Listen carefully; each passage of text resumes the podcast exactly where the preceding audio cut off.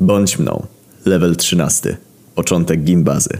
Masz nawet kilku kumpli. Wszystko spoko, gdyby nie pewien skurwol. Metr 90 wzrostu, biceps wielkości mojej głowy. Nazwijmy go Patol. Od początku podpierdalał wszystkim jedzenie i picie. Nikt nie mógł mu nic zrobić, bo syn wicedyrektorki. Pewnego dnia przy próbie odbicia kanapki jeden z naszych dostał od niego w łeb. Pałka się przegła. Rozpoczęliśmy naradę, co z nim zrobić. Najlepszy kumpel, nazwijmy go Gruby, bo ważył tyle co Patol, tylko że był z pół metra niższy. Gruby zaproponował, że trzeba to zrobić raz, a dobrze i przedstawił nam swój plan. Plan doskonały. Zaczynały się wakacje, więc mieliśmy czas na przygotowania. Na samym początku wakacji kupiliśmy sok. Taki naturalny sok owocowy, coś jak frugo, ale bez konserwantów. Otwarliśmy go, gruby wypił pół, a potem się tam odlał. Zakręciliśmy i postawiliśmy w słonecznym miejscu na dachu grubego. Czas na etap drugi. Jedziemy do Warszawy z moim dziadkiem, z Krakowa, ale chuj, mamy wakacje, po taki owoc. Syn Sepal. Co zmienia smak wszystkiego na słodki. Sam nie ma smaku, ale jak się go zje, to nie czuć gorzkiego, etc. Zdobyliśmy, ale drogie skurwysyństwo. Po powrocie do Krakowa zamówiliśmy jeszcze aromat mango, bo taki był smak napoju oryginalny. Koniec sierpnia. Pierwszy raz chciałem, żeby wakacje już się skończyły. Idziemy do grubego. Napój stoi jak stał. Kto otwiera? Na pewno nie ja. Dobra, gruby, twoja chata otwierasz. Zasyczało.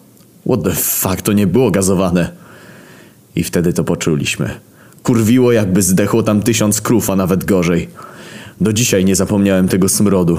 Gruby się pożygał i prawie rozlał naszą drogocenną miksturę. Dobra, jedziemy. Wsypaliśmy tam aromat mango, żeby nie było czuć. Wciąż lekko jebało, ale nie tak, żeby poczuć od razu. Etap trzeci. Przynęta. Drugi dzień szkoły. Gruby w plecaku trzyma kanapkę z tym owocem i miksturę. Wszyscy ze strony, bo nas patol pozabija, jak się skapnie.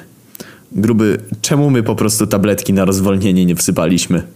Anon, bo przecież to wyjdzie na badaniach i będzie przypiks, a tak to się nikt nie przysra. 30 stopni i słońce. Kurwa, to się musi udać. Jazda. Gruby wyciąga na przerwie kanapkę z owocem na oczach Patola. Zgodnie z planem ten podbija i mu wyrywa. Karyny zachwycone. My też. Patrzę na zegarek i wymieniam spojrzenia z resztą. Panowie, teraz godzina, żeby owoc zaczął działać. Czuj się jak Bond. James Bond. Koniec lekcji. Czas zacząć działać. Siedzimy na ławce i czekamy aż Patol wyjdzie otoczony karynami jak zawsze. Idzie.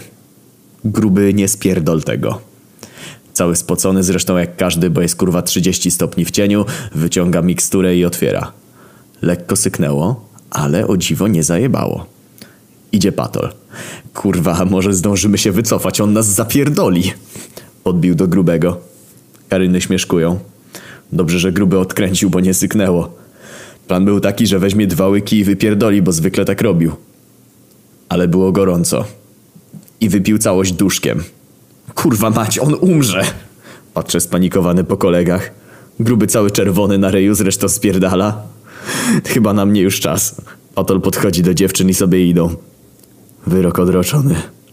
Gruby mówi, że w takim gorącu i tak nie pobiegnie, żebym go tu zostawił i ratował siebie. Gruby, to nie film, po prostu chodź. No dobra. I wtedy to usłyszeliśmy. Zresztą jak cała szkoła. Ryk rannego nosorożca. Patol leży na ziemi i żyga. Karyny spierdalają w popłochu. Cały obrzygany.